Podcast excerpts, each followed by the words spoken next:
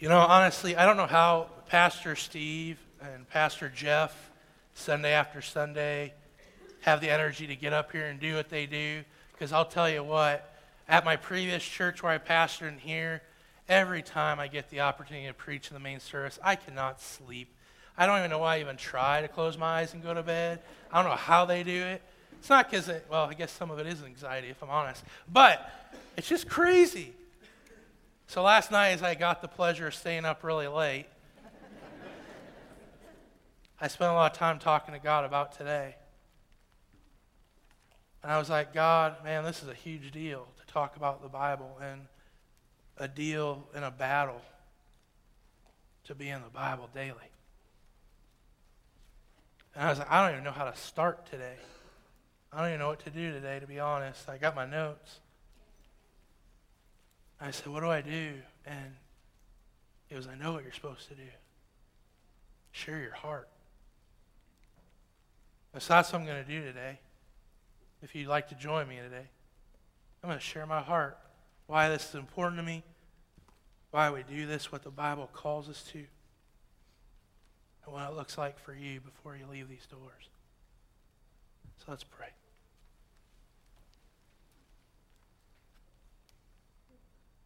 God, we do thank you for today. Thank you for this opportunity to be here. God, I know for a lot of us in this room, the Bible is so important to us. I know as a body, this is one of the things we put first and foremost in our church. So, God, help us to remember today why we do what we do and encourage and challenge us to keep doing it. In your name, amen. This book means a lot to me. This book has guided me through a lot of moments in my life, good and bad, and hard and easy. There's a few moments I want to share with you before we dig completely in why this is important to me. Ninth grade year, I got the opportunity to preach Youth Sunday as a student at my church I grew up in. Now, the funny thing is, that was the shortest Youth Sunday sermon I think ever recorded because it only took me five minutes. I literally looked at the clock, had my notes, I looked down, there I went, and I looked up and I thought that was the best message anybody could have ever gave in their life. And I looked at the clock and everybody's looking at me smiling, and five minutes went by, and the lead pastor came up and kind of finished my message. Then I got to the age of 21 where the Bible really just rocked my world. I had flunked out of college and decided to go home, and I joined a ministry back home in my hometown to reach youth where once a month we would hold it at a church and invite all the youth we could get into the building to come hear about the Lord. And in May of that year, the board that we had consisted of asked me to teach in May, and I thought they were crazy. And I had realized at that moment I had not yet arrived to be good enough to do that. And so that night I went home in my bed and I laid there freaking out. And I opened my Bible to the book of James. Four times that night I read through the book of James. And after that fourth time, I just started weeping. And I crawled out of my bed and got on the side, and I got on my knees. And I realized when I was eight, I started a relationship with Jesus Christ. I had never made him the Lord of my life. And at age 21, after reading James, I said, God, it's time. I've been on an amazing journey since. And then I went off to a school called Oak Hills Christian College. I decided to go back to school. I, I realized it was important, I guess, in our culture to get your schooling done. And as I went and started there, I took a test on how much Bible I knew and how much theology I knew. And then you take it again your senior year to see how much you have gained in knowledge of the Bible and what you believe. And I can honestly say I did better uh, than I did when I started. The thing that convicted me and broke my heart, and the thing that actually drives a lot I do with the youth ministry here at Cherry Hills, is what my professor said after I got done taking it. She looked at me and she said, Lee, every year the incoming class does worse and worse on this test. They do not know what they believe and they do not know their Bible. Folks, I didn't come from a church that had a fantastic children's ministry. I was taught in Awana the books of the Bible, but that was about it in the sense of doing it on your own. And that blew my mind because even though I didn't have that experience in church, I still knew the stories. I still knew what I believed. And I looked at her and I told her, never again will that happen in any group I'm a part of. Why? This book makes all the difference in the world. And that's why we at Cherry Hills hold it so vi- highly. That's why we once a year do these Bible challenges. Not so much to tell you something new, but to remind you that we need to. Because if you're like me, I forget a lot of times.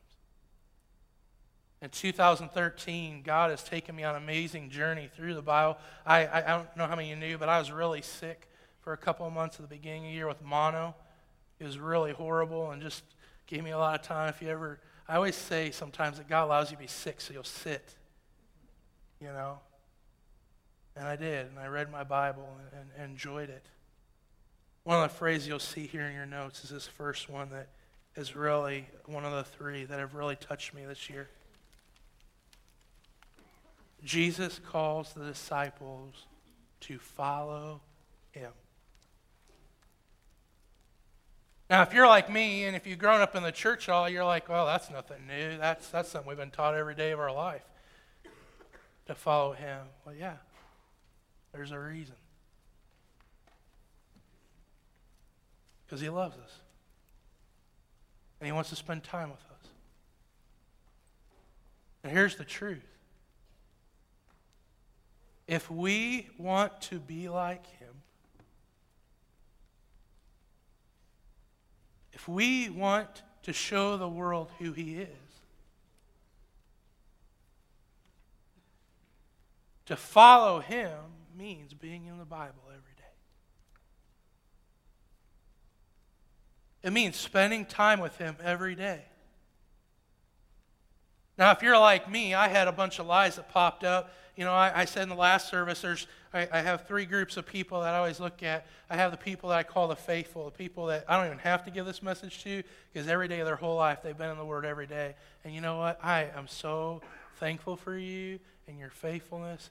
And I ask you to keep just being faithful and being that example. Then there's the group I fit in the group that makes excuses for why I should not be in the Bible. My first excuse is the excuse of laziness. I like sleeping in. I do not want to get out of bed if I don't have to. I enjoyed yesterday. I didn't get out of bed till noon. I'm still a teenager at heart. But the thing God's been convicting me on this year is every morning my wife gets up and gets ready for work and at 7:30 she wakes me up to kiss me goodbye. You know, and the crazy thing is at 7:30 that should be my alarm clock to get up, but I always happily close my eyes. And God's really been convicting me this year of following me means Lee, get up and be with me. Because here's the reality these next couple phrases under that. When Jesus calls his disciples to follow him, we see first this they made him their priority. You get two views of the phrase follow me. In one instance, you get the 12 disciples where Jesus walks up to the different individuals, and sometimes in the Gospels we get it as a grouping statement where he says, Hey, come follow me. And every single one of them, it's amazing. The word immediately pops out all the time. They immediately get up and go after him and follow him. They immediately go spend time with him. They immediately go spend the day with him. They immediately go just do what he does. And then there's the other side that we get the stories of the rich man, and the man whose father had died, and they say, Jesus, I want to follow you. And he says, All right, come on. And he said, Well, I got to go do this first. He goes, No, let, let that take care of itself. Come on. And they don't. Where do we fit into those? In 2014, are we going to be the type of church that's excited every day to immediately follow Jesus? Now, I'm not saying in the morning. I'm not a morning person. I'll never be a morning person. That's not a bad thing. Some of you morning people, that's good. You're weird, but that's good. Some of you, it means immediately get up and go be with Him because you are a morning person. For us, it means I need to make sure that in my day I follow Him. Why? Because to be a follower of Christ, He has to be the first priority. And that means being in the Word. The other thing that I love about this when you read the statement, Follow Me, is they daily watched and observed him. They daily watched and observed him. They saw him heal. They saw him get rid of demons. They saw him sleep. They saw him pray. They saw him teach. They were with him throughout the whole entire day. And, folks, how can we know if we aren't in? The other verse, and you'll see on your notes, that affected me this year was John 14, 6. If you wouldn't mind reading that with me, says this Jesus answered, I am the way, the truth, and the life. No one comes to the Father except through me. Your notes? Pretty simple today. He is the way, truth, life, and I added the word. As we see that in John 1 1. He is the way, the truth, the life, and the word. That's why we follow him. That's why we spend the time in the Bible. Now, here's four other lies that our world likes to say. We're going to counterbalance that today. Number one, if he is not the way, there is no going. Number two, if he is not the truth, there's no knowing.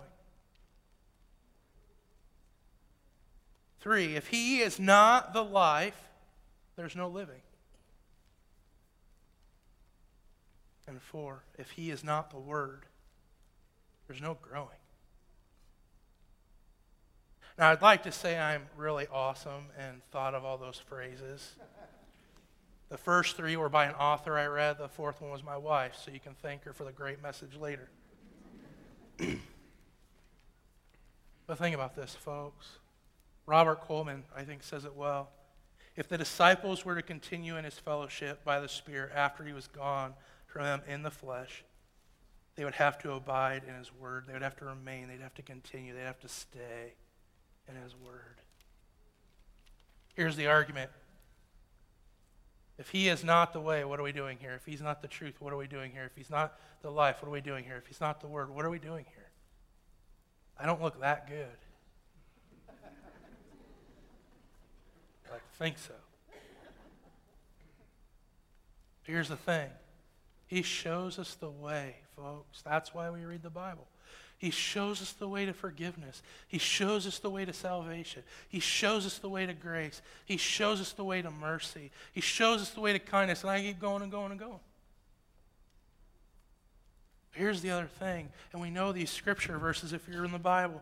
We know that he talks about being the next step, the Lamb. And how can you get from here to there if you don't read, if you don't follow, if you don't spend time with him? Because he's looking at all of us saying, hey, I've got the steps. You got to spend time with me and know where to go. Here's the amazing thing, and it happened this morning that God taught me. When you read the Gospels, He also has another way to lead us, not just daily, but when you read the stories of the Gospel the way they're written, they're leading us to something else. They're showing us the way to something, aren't they? They're showing us the way to the cross. If nothing else, we should want to be in the Bible because of what he did.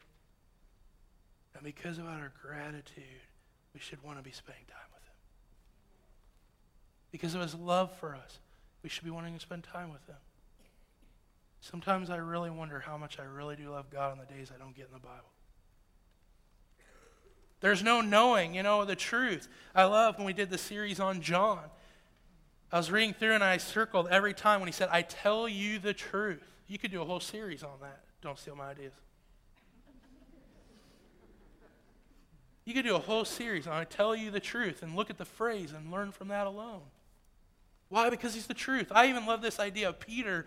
You know, he follows Jesus for all these years and he sees everything, right? He follows him, he does everything with him. He's with him physically daily. Jesus dies on the cross, and what does Peter do? He goes back to the boat. And I love this scene. I know I'm not exactly 100% right on the story, but here's a way to view it. I know the whole idea of the story is to go and call Peter back and test him. But here's the other thing I see Jesus goes out to Peter and says, Hey, I wasn't lying. Come on back. I was telling the truth. Come be with me again. Come follow me again. There's no living. How can we know how to live without the Bible? We just did a series with the junior high called Gospel Dreams. A kid talking about how he lived a good life, and that's all he needed. Well, how do you know what a good life is? How do we know how Christ wants us to live if we don't spend time with Him? If we don't read? And this one, this one's my heart, folks. P is not the Word, there is no growing. How can I be here as a Christian and get there as a Christian if I don't spend time with Him? I cannot grow at all as much as I like to think it. I mean, I like to think the idea that I've already arrived because I'm a pastor, or I've gone to Bible school, or I've grown up in the church, so I don't need the Bible. Or I like to think the idea that Abraham, because he didn't have the book itself, because he was so faithful and righteous, that I don't need to do the same. He was with God all the time physically. I cannot grow as a believer if I'm not in the Word as a believer. And then I came to this next thing in the Bible that I wonder where it's been my 32 years of life. It's 1 Samuel 10:6. Will you read this with me? The Spirit of the Lord will come upon you in power and you will prophesy with them, and you will be changed into a different person. This whole idea is based around Saul before David becoming king. He is being anointed. I don't want to focus on the prophecy or the power or whatever that. This is what I want to focus on. You will be changed into a different person. A couple months ago on a Wednesday, I was really struggling. I came into the office, I had some meetings, and, and I had some studying to do. I don't know if you've ever had that darkness that kind of comes over you once in a while, and I did that day, and it was horrible. I couldn't do anything, and I was feeling miserable. You know, sometimes I think it's just because I didn't eat breakfast that day. So I went home and had lunch and thought that would fix it. And I realized that wasn't the case. And I'm like, God, what do I do? I don't know what to do. I, I can't go back to church like this. This is ridiculous. And instantly he's like, Follow me. And so what I did is I have this spot now in Chatham that I like to go sit when it's nice out. And I grab my Bible. And I started reading that, and that's where this verse popped out. You will be changed. And that's where that next note comes from as we read the Bible. Allow the Holy Spirit to change you. Allow the Holy Spirit to change you. I'll tell you what, folks, that day when I was sitting there in the Word, I'm not kidding you, it was, it was just amazing, kind of weird day. Like I started out in that dark realm, right? Then later, I got the Word, and it was like this protective thing was around me. Like, nope, no one's messing with him now. He's with me. And I kept reading. And I literally read from 1 o'clock till 4.30 when I had to come back for junior high youth group. You want to know something interesting? I stopped reading because I had to be here. And all of a sudden, within minutes, that darkness started coming around again. Being in the Word isn't just for us to gain knowledge. Being in the Word, folks, is for us to grow and let God protect us and let Him change us. Question is in 2014, will you allow that to happen? Will you allow Him to guide you? Will you allow Him to lead you?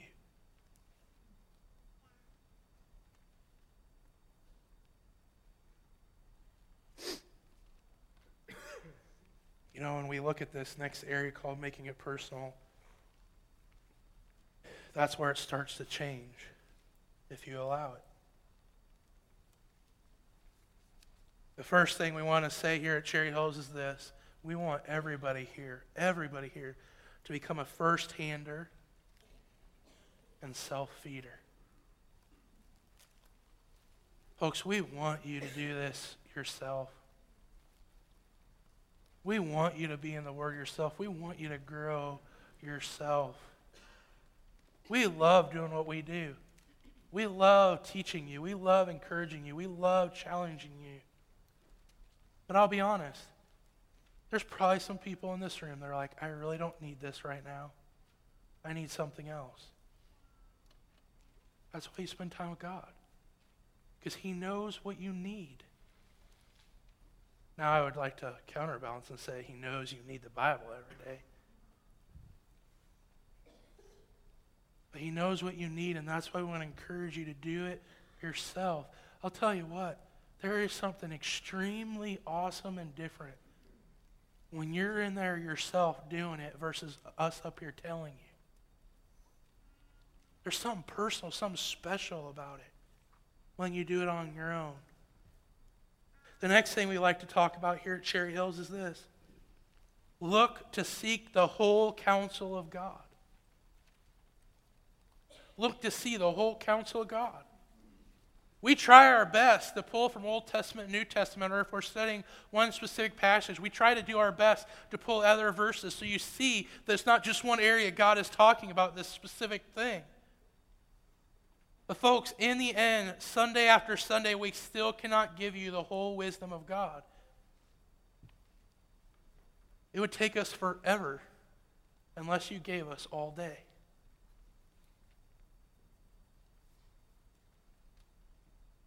The reason we ask you to be first handers because then you get to on your own.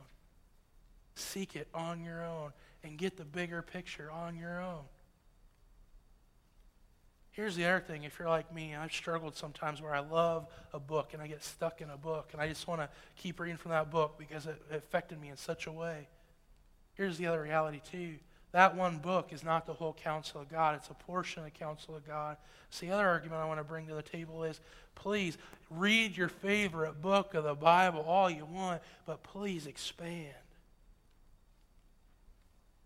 Tell you what, I know there's a lot of people that do not like the book of Leviticus. And I'm betting some of you in here cheat and skip it when you read your Bible plan. There's some good stuff in there. But if I don't take the time to notice it, I'm never going to grow. I'm never going to know. I'm never going to go the way I'm supposed to go. This third one has really struck me this year. Finding our style helps us focus on who we are. Finding our style helps us focus on who we are. Last January, I tried to read the Bible in 90 days. I made it to day 10. Go me. Years after years, I've tried to read the whole Bible in a year. I never do it. You know why? I didn't look to my style. See, for some people in this room, to read the Bible in a whole year is awesome for you. You need that structure. You need that plan. I know that sounds weird for some people here to hear me saying, I don't need structure. But, folks, some of us need that. What I have found for myself is if you can see my Bible, and this isn't like a proud, oh, look at Holy Pastor Lee moment. This is just who I am. I love slowing down and marking this thing up. I love reminding things. You know what else? My grandfather handed me his Bible when he passed away. I learned from him. I hope someday with my notes I can pass it on to my grandkids if the Lord ever allows me to have that. So they can go, oh, truth. But that's my style. On the back of your notes, I gave a lot of examples of different styles that you can do this year. Why? Because we just want you to be in. We want you to be in it every day. Here's the first one read the Bible in a year. We have plans out at the Ministry Center if you don't have one of your own. Here's the other one. Somebody reminded me of this. I, you know, I should know this already, but technology wise, I forgot. You can get apps.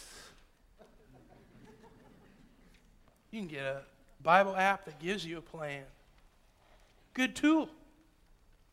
You could be at work and just be like, hey, I got to get a few minutes in. Mm-hmm.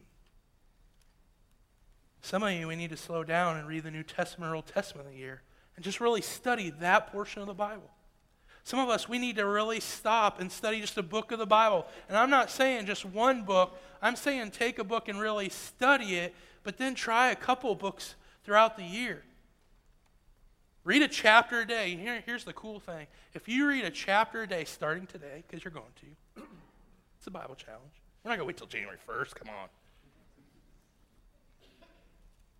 If you read starting today the chapter of Bible, in four years you'd be done. Now you're probably like, that is crazy long. Yeah. But guess what? Think of how much of the Bible you know and how well you know it. And then this one, I give this as a gift to our students. Read one verse a day. The 100 Bible verses everybody should know. Some of us, we need just a verse to chew on. And he does that in his book. He gives you a verse and walks you through and explains and talks about it. It's such a good book.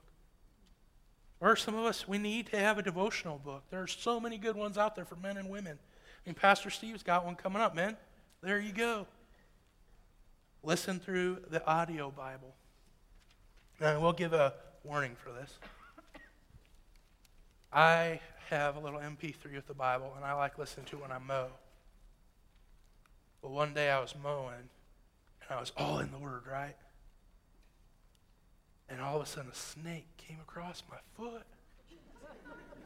And I didn't realize it was there because I was so in the Bible. And all of a sudden, I looked down and I screamed so loud. And I took off. You know what I needed that day? The verse to pop up and go, You have the power to stomp on his head. but it's also a good tool. I hate snakes. And then the fourth one. Staying accountable will keep us on pace. Staying accountable will keep us on pace. Folks, we're, we're learning that one big time in this youth ministry. We have really started trying to do that this year. And can I say something about our youth ministry? I want to give credit to where credit's due, and that's to the Lord. I know a lot of you have blessed me and encouraged me and been very good about that. I'll tell you what. Let's just be honest. This youth ministry, the only reason it is the way it is because the Lord. And you know who else? The students. You know why? Because all I've done is handed them this book and said, if you're willing to buy in and believe it and live it and read it, you will change. And our youth ministry is, in an awesome way, changing. Because these kids are buying it. Folks, you can buy in too. We'd love for you to buy in. We'd love for you. And here's a verse that I actually read just two days ago that really came to me. And it's Luke 6 47, right here at the bottom. Will you read it with me? I will show you what he is like who comes to me, hears my words, and puts them into practice. It's right after the statement that he goes, You call me Lord, Lord, but you do not do what I say. Well, how can we know what to do if we don't follow? How can we know what to do if we're not in the Word? How do we know the way? How do we know the truth? How do we know how to live if we're not in the Word? Folks, my prayer for this church, the whole church, is that this year each one of us will honestly take this step of being in the Word every day. Will you do it with me? Because I struggle. I need to do this too. Why? Because what he says right here in Luke 6 I will show you what he is like who comes to me, hears my words, and puts them into practice. What would we look like, Cherry Hills, in 2014 if each one of us individually took that serious, but as a church we took that serious. I don't think Springfield could hold us in.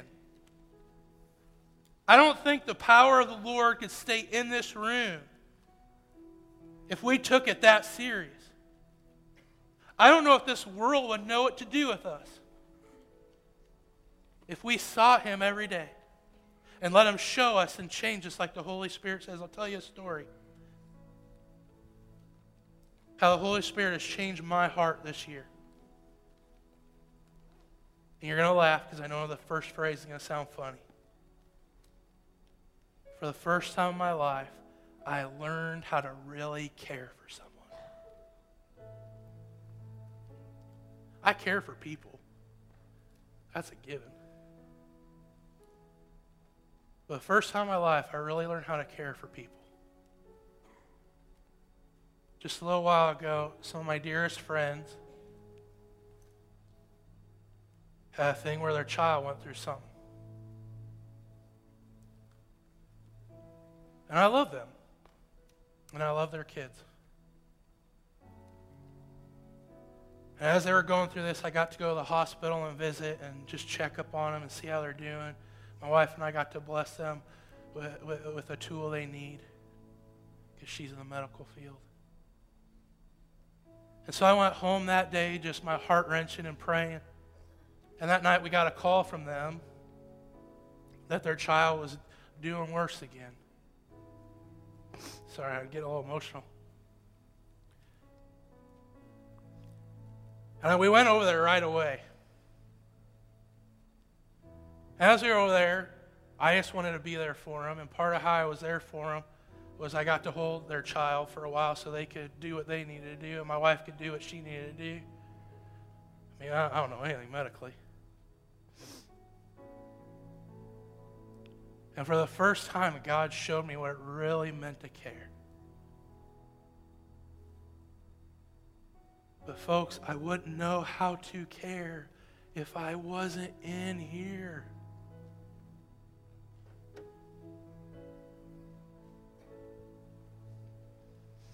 Who are we going to be, Cherry Hills? Who are we going to be?